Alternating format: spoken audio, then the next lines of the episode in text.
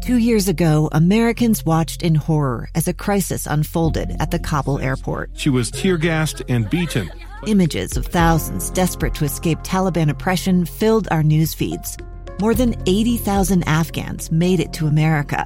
But the story didn't end there. It was very cold. There was no power, no heat. Who would help our newest neighbors?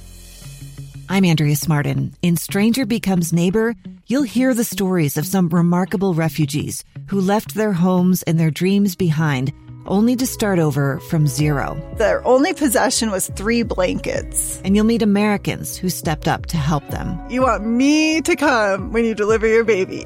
What can one person do in the face of an international disaster decades in the making?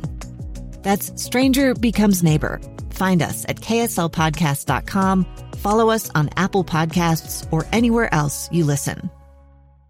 Welcome back to Live Mic. I am Lee Lonsberry. Thank you for joining us here for the final segment of today's program. Very grateful to you for listening through all these stories we've told today, all the information we've delivered.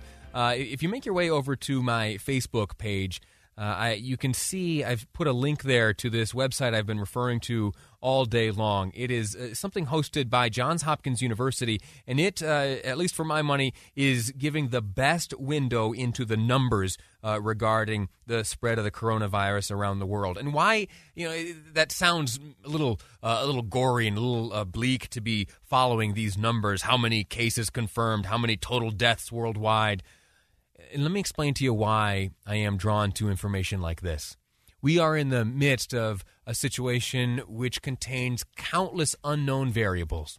We don't know exactly how this spreads. We don't know exactly when uh, we will find relief. There are some that say, oh, yeah, when the summer months come and the temperatures rise, it'll burn this uh, virus right away. We don't know that. There are folks in New Rochelle in Westchester County, uh, just outside of New York City, who are now under order of the governor, finding themselves in a one mile containment area. Uh, our lives are very disrupted right now, and we're learning new things. And uh, more than that, we are asking many, many questions. And so, for that reason, in the midst of uncertainty, in the midst of mountains of questions to which we don't have the answers, uh, I find great comfort in knowing some of the tangible details. I know uh, by looking at this website here that there are 64,391 people around the world who have contracted the coronavirus and survived it. They at once tested positive and now are testing negative, to include John Herring here in Utah. Gentlemen, we spoke to a number of times as he endured quarantine in Japan, ultimately being reunited with his wife here uh, in Utah. He recovered. And that's a comfortable and comforting number to, to look at. 64,000 individuals have overcome this virus.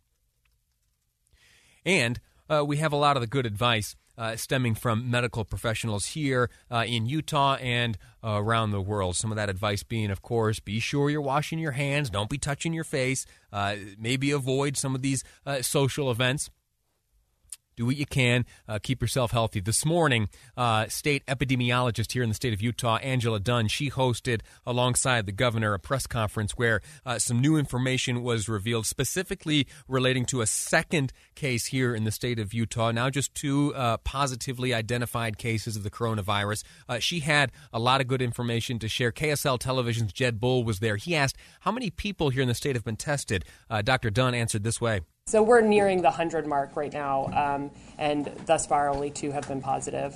He then asked how many people here in the state are being actively monitored for the virus. Especially those travel related that I'd mentioned before. We get notifications from our federal partners of people who return to Utah from China or Iran, and those people are being actively monitored for symptoms. The same will happen for cruise ship returnees who are at risk.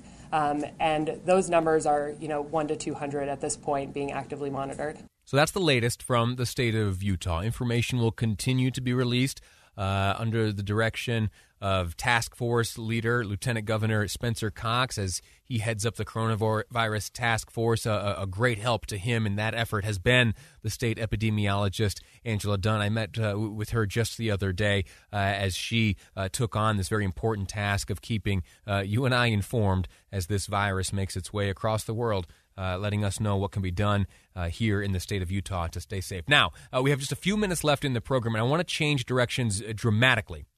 Uh, so we're going to put coronavirus behind us. Uh, upcoming on Jeff Caplan's afternoon news, he's certain to, to be covering uh, that issue and that story. So count on that for added and new information. Uh, right now, though, I want to tell you about a, a, new piece of information regarding a bill uh, that we have been following here on this program for some time. Uh, on the at the very earliest days of the legislative session this year, we learned that Patrice Arent uh, who Democrat represents the Millcreek area, uh, would not be seeking reelection. That this legislative session would be her last. Uh, when I, as soon as I heard that information, as soon as I learned that Patrice Arent would no longer be uh, a member of Utah's House of Representatives, I said, "Hey, uh, Amy, get on the phone, get her on the program. I want to talk to her. I want to thank her for the work that she has done over her 20-year career in the Utah legislature, and I want to know what she's proud of, and I want to know uh, what advice she would give to the next generation of lawmakers. Well, uh, I asked her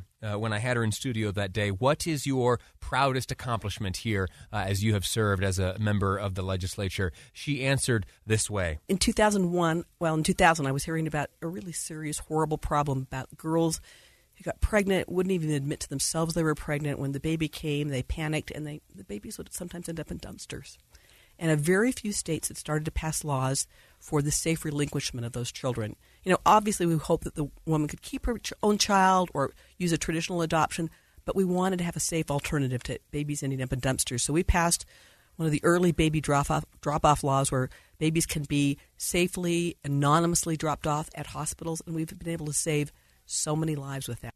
That's the safe haven law she's making reference to. She is responsible for that here in the state of Utah. And for the past 20 years, uh, since, thanks to her efforts, it passed and was ultimately signed by the governor, uh, some estimated 40 babies have been saved as a result of that law.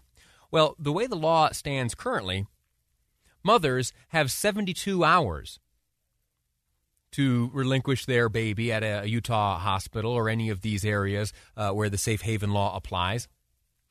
The update is that those 72 hours have been now extended to 30 days.